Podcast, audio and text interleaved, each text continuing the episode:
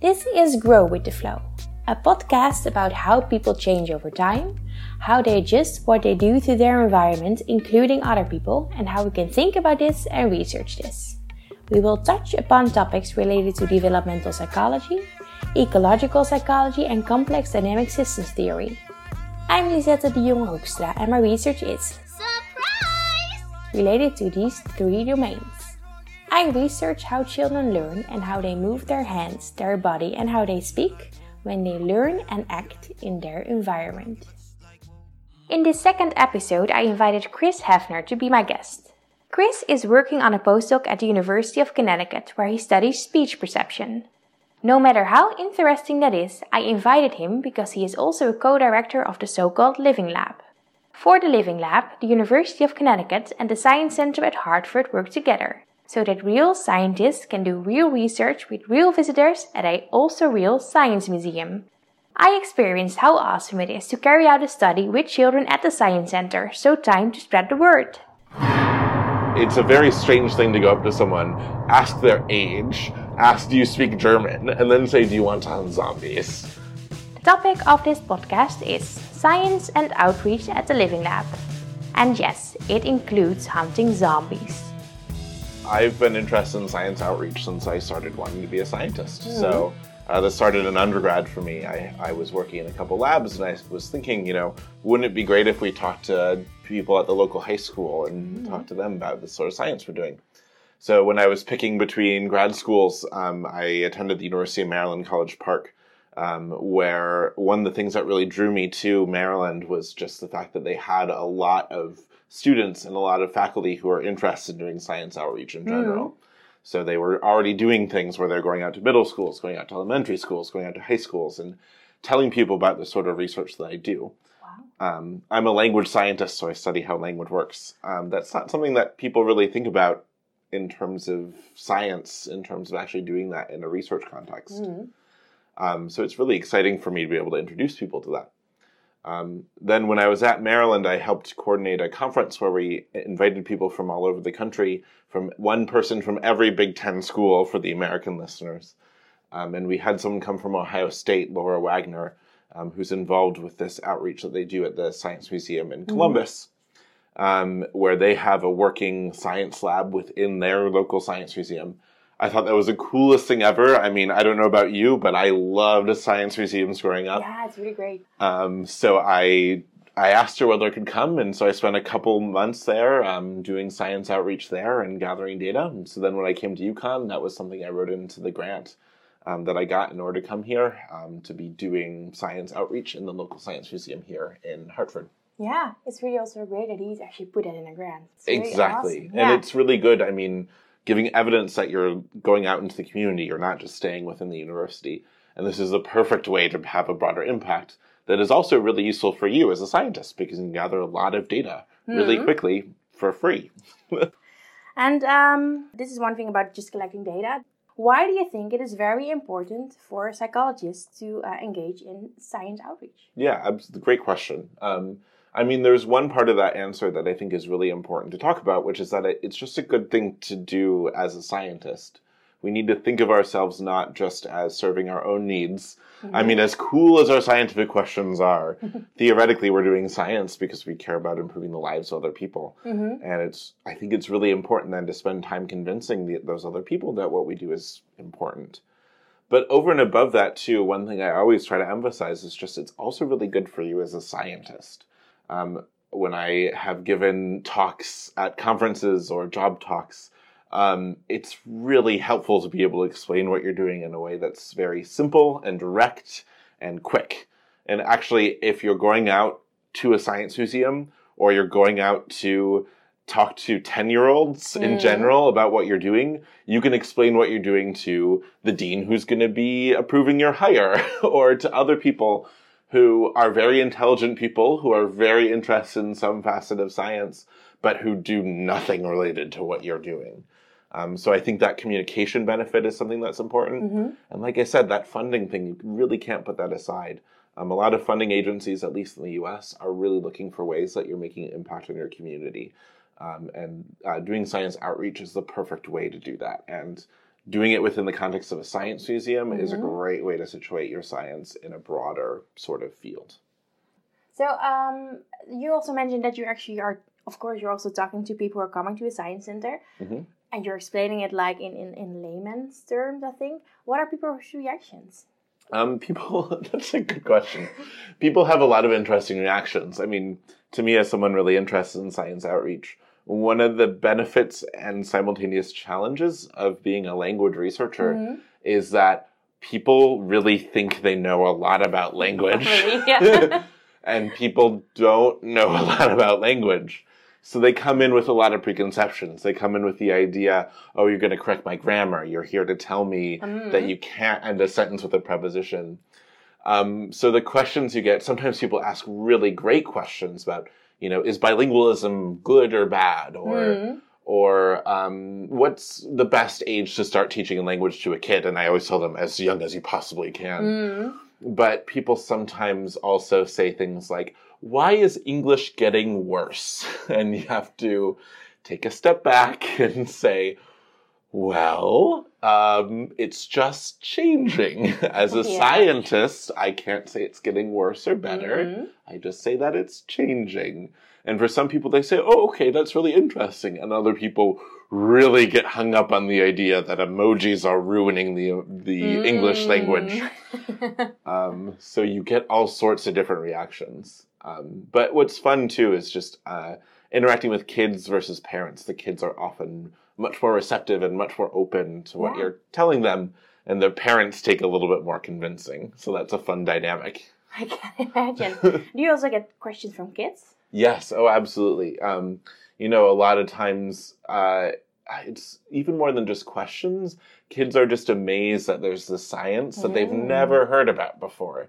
Um, and for some of them, I know I've had really great experiences where um, I remember at one career fair I went to, um, this mother and daughter combo came up, mm-hmm. and the daughter was clearly sort of being pushed towards the table by the mom. And the daughter was like, I, I really like languages. My favorite thing in Latin is to learn different declensions. And I was like, oh.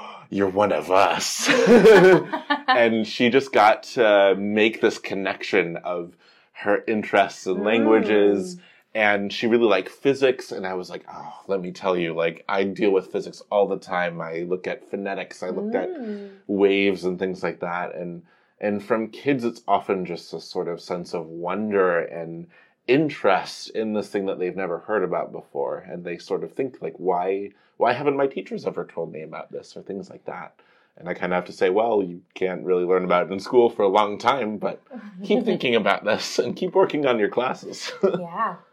So I think it also means that you're are like this kind of person who they don't think a scientist is, but then you actually see him like in real life. And yeah, I think that really helps. I think that's one great thing about being in a science museum context. Usually, um, I mean, I love science museums so much, but mm. often they involve a lot of sort of static exhibits where you're going and you're reading descriptions and you're interacting with things that are going on. You're making a tornado. You're doing mm-hmm. fun things like that. Um, but you never get really get to see the people who are doing the research behind the scenes. So one of the great things about this sort of model of doing science outreach and doing science experiments in a museum is that then not only do they have experience with this realm of science they've never heard about before, mm-hmm. but they can actually talk to a scientist and ask questions and and learn that scientists were maybe sort of funny and offbeat, but were not people who sit in behind desks and lab coats or, you know, look at test tubes, um, and that they can experience scientific questions that they've never heard of before. Mm. So we... very smoothly go into my next question, because that is why I actually do research at a science center. Yeah, so that's one of the great things about this Living Lab model. Mm-hmm. So the Living Lab was started um, in Boston um, at their um, Museum of Science. Mm-hmm. And in that case, um, what they really wanted to do is not just have scientists going out to the museum and talking about science, but actually doing science experiments. Mm-hmm. So, um, and that sort of model has been sent around the world to lots of different places, and that's what we're doing here at UConn, is that people are doing um, real science research. So, um, from the researcher perspective then, Um, this gives you access to a population that you wouldn't normally have. Normally, in developmental research, you're dependent on parents bringing their kids to campus. Usually those parents are involved with the university, their professors, mm. their staff, their administrators, kids, who are sort of a different population from um, even, you know, folks in the community at large. So by going out into the community, you're getting a much more diverse group of people. At a science museum, they're all going to be kids who are interested in science, so they're still not quite random. Mm. But they might be people who live in the area, who are there on vacation. That's what we found a lot in Ohio, is a lot of it were people who were just visiting Columbus and were like, what do we do in Columbus, Ohio? And they said, oh, let's go to the well, science museum. we have museum. kids. Yeah, yeah we sure, have kids. Yeah. And so you get a really great diverse group of people. Um, generally speaking, these models also prohibit payment. You are not supposed to pay people. The participation is its own reward. So it's very cheap to yes. have free or, you know, just a toy as a compensation for participation. Mm-hmm. Um, and you get people who are very excited about doing these experiments. And from the perspective of the visitors, this is a once in a, like, they will probably have never encountered something like this before. Mm-hmm. This is something that's really cool. They get to talk to a scientist. They get to do a science experiment. They get to learn that science experiments aren't just sort of like test. I keep mentioning test tubes. There's nothing wrong with test tubes, but, you know, it broadens their idea of what mm-hmm. a science experiment is like. Um, and from the museum's perspective, it gives them a chance to um, have some really interactive things going on. So from all every perspective, it's a great thing to be doing. Yeah. And um, because you've conducted several studies at the Science Center, right? Mm-hmm. How does it actually work, doing yeah. science at the Science Center? It comes with a lot of fun constraints and fun things mm. you never have to think about when you're when you're working at a um, on a campus. So, like, when I was in Ohio, I performed an experiment um, where the first thing you have to do before you do anything else is just construct an experiment that's going to be fun. Mm. Um, you obviously have to do that when you're on a campus, but once they come to the campus, to some extent, if they're already in the room, you can sort of make them do whatever boring thing you want them to do. um, in a science center, there's all sorts of things going on around them. There's other exhibits. There's other things they want to do. They want to play. They want to have fun. If what you're doing isn't fun, then they're not going to want to participate. So what I did is I, I created an experiment where people were hunting zombies. And that was Ooh. very fun for yeah. people to do. So I would go up to them. I would have a lab coat. It helps to have a little bit of a uniform to say that I'm something, someone special. I'm not just some other visitor who's wandering up to them, but mm-hmm. I'm someone special. So I went up with my lab coat and my clipboard, and I said, do you want to hunt zombies? And many people said, yes, I would like to hunt zombies. Then what I would do is I'd bring them back into our space mm-hmm. I, where there are some computers set up, um, and I would sort of have them fill out a consent form. And then they would perform the experiment. Um, one another constraint is to make sure it's about twenty minutes or so is probably the mm-hmm. longest you want. So there are some time constraints because you want to make sure people are wandering around the museum and seeing everything, and they're going to get bored very quickly. Mm. Um, and then in the end, I sort of gave them a quick debriefing and walked them out of the room and let them back into the museum. So really the biggest constraint is just getting over that hurdle of going up to people um, who you don't know. And just getting over that hurdle of saying, yes, I just need to talk to this person and try to convince them to do something. But the nice thing is these people are in a science museum. They paid to go there. They're clearly invested in mm-hmm. science. So generally speaking, if you give them an opportunity to participate in science themselves, they're going to get very excited by that. Um, so I would say about, you know, half the time I was able to get people to sign up or at least express interest. You know, you need to screen them a little bit and make sure they're in the age range you're interested in, or they mm-hmm. have... They, for me, it was important that they didn't speak German at all. Um, didn't speak German, okay. Because, because can, Germans can't hunt zombies, why? No, because the the experiment that we were doing involved training people to categorize German ah, speech sounds. Okay. So, yeah, so it's nothing about German speakers in general. But these are the things you have to sort of think about. Mm-hmm. Um, but it's it was a lot of fun to do. Mm.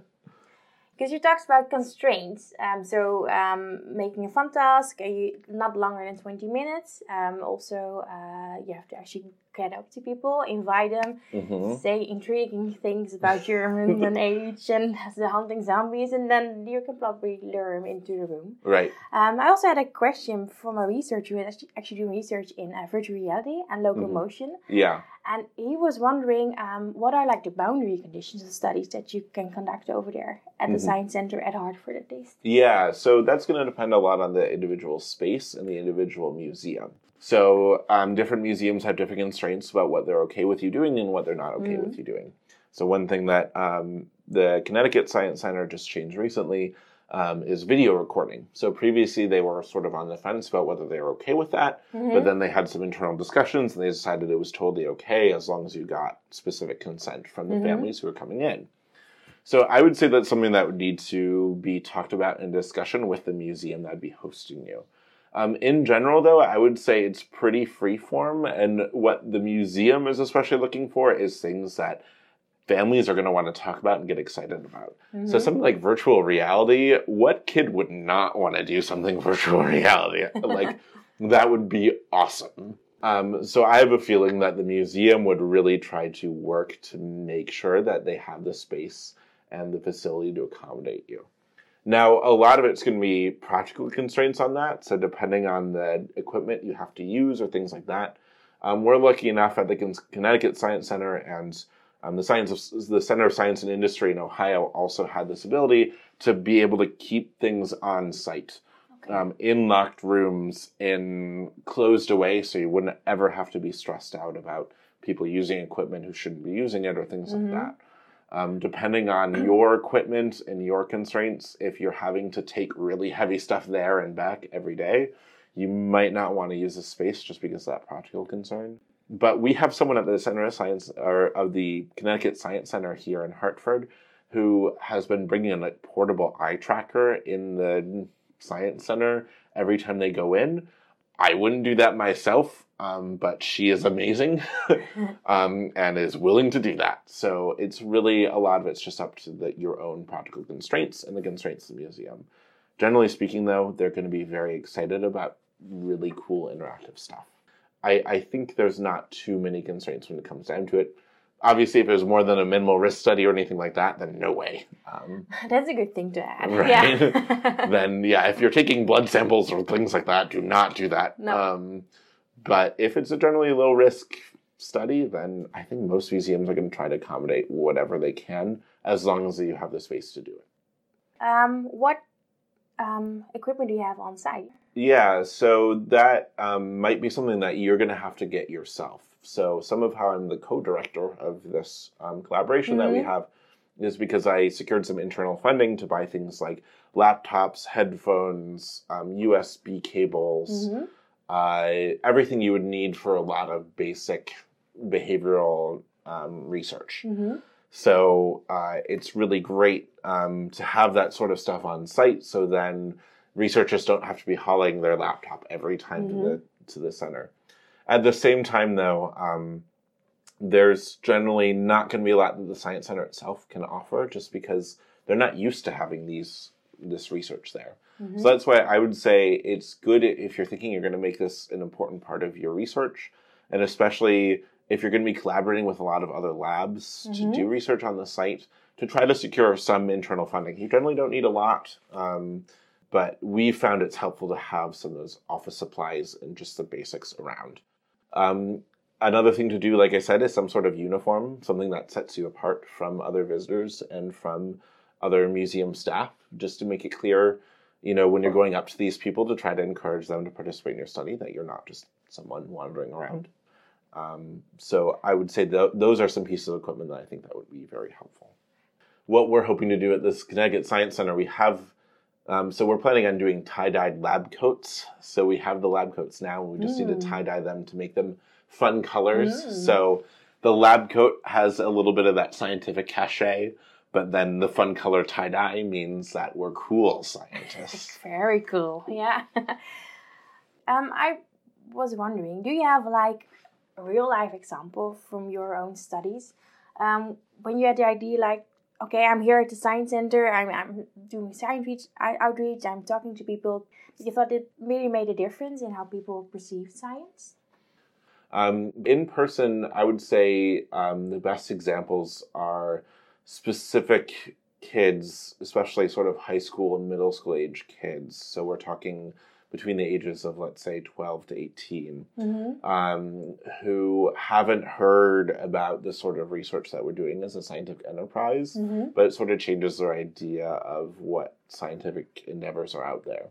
So the example I gave earlier of this um, high school, maybe fourteen, fifteen-year-old, mm-hmm. who loved Latin declensions mm-hmm. um, and loved, like, wave physics, um, was a good example of that, where I was able to say, hey, there's this field that combines those things together. There's linguistics, there's phonetics, there's um, audiology and speech pathology. Um, that's a good example of the sort of change that you can see. Um, some of it, too, is I've found with adults, um, is with Um, especially adults who are coming in who are bilingual themselves. I've noticed a lot of questions about bilingualism and mm-hmm. multilingualism. And in the U S, um, we're an aggressively monolingual country. So bilingual people often, they often hear a lot about themselves that might not be scientifically supported. And they're often worried, you know, should I teach my kids Spanish? Should I teach my kids Mandarin? Mm-hmm. Um, is this a good thing or a bad thing? Or Um, you know, how will this affect my child?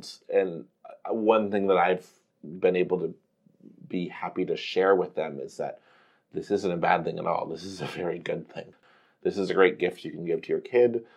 Maybe your kid will be a little bit slower at learning the vocabulary of English, mm-hmm. but that's about it. Yeah. And otherwise, this can only be a good thing. And seeing the sort of relief I get about that Um, is a really nice thing to see. So that's another example of a change that I've been able to see in person. But I'd love to hear more, and I'd love to learn more about how we might be able to follow up more effectively with these groups. Um, I heard when I was at a conference last year, I heard an example of this where they gave them a postcard when they were leaving. They had them write down what they learned. Then they had people deposit it mm. with the researchers, and then the researchers send it to them like six months later and said, remember when you learned this thing, as just sort of a follow-up. But yeah. I've just been learning. Because um, I can imagine like these questions from bilingualism, that isn't something that you expect when you actually go there and do, do research, right? Mm-hmm. How do you actually prepare just to be in like this role of scientist at a science center? Yeah. Yeah, good question. Um, I think a lot of it just comes from Uh, getting experience with this in various sort of smaller ways. So, mm-hmm. uh, believe it or not, every time that you have to sit down, it was just the holidays, so every time you have to sit down over Christmas dinner and explain to your uncle what you do mm-hmm. prepares you for this sort of thing. Because even though, as much as you roll your eyes, because you've told your uncle this every year for a decade, what you do. Yes. Um, you get better every time. Mm-hmm. Um, so that's sort of just get into that mindset of you're explaining it to someone who doesn't really know much about your specific scientific field, but is curious and wants mm-hmm. to know more. So a lot of it is just getting yourself into that place of uncle speak. Uh, another thing to prepare um, is just get ready for a lot related to your field. So mm-hmm. I don't study bilingualism. So bilingualism is a great example. I don't study bilingualism. That's not a major focus of my research. I think it's very interesting. Mm-hmm. So just think back to, especially your undergrad training, I think is a very good place to start from. Mm-hmm. Because generally speaking, in your undergrad, you're getting a little bit of exposure to a lot of different fields. So just think back to what you learned about then, what studies you found interesting. Because those are going to be the kind of things that people find interesting outside the field. They're not going to be asking questions. No one asks me questions about different models of category learning, which is something... Too bad. I know. It's a shame. Everyone loves talking about exemplar-based sure. models of phonetic category learning, but no one knows that much in no, detail. Sure. So get prepared just for those questions about, oh, you study language. Uh, I have a kid who has tubes in his ears. What does that mean? Mm. Um, and get prepared for those sort of applied questions. And focus especially, one question that you're going to get in various forms over and over again is, why should I care about your research? Or about this field in general? Mm-hmm. And people don't generally mean that in a mean way. Like, they're just honestly curious. I don't know what linguistics is. I don't know what dynamical systems are. Mm-hmm. Um, what, why should it be, like, why should it be funded? What health applications does it have? Just go to the big three is what I always go to. Go to health, go to technology, and go to teaching. Find some way to connect it to each of those things, and people will generally be like, oh, okay, that sounds really interesting. I'm glad you're doing that. That's a very helpful tip. I will. It's a life lesson I learned just now. Thank you. um... Do you have, may have any other tips for people who want to do research at a science center? Yeah, I think one important thing to think about is just how to get into the science centers in the first place. How do you make the pitch to the museums? Um, so we've talked a lot about how um, researchers can benefit, and a lot about how um, the people in the museums can benefit. Mm-hmm. Um, I think it's also important to just spend some time thinking about how the museums benefit.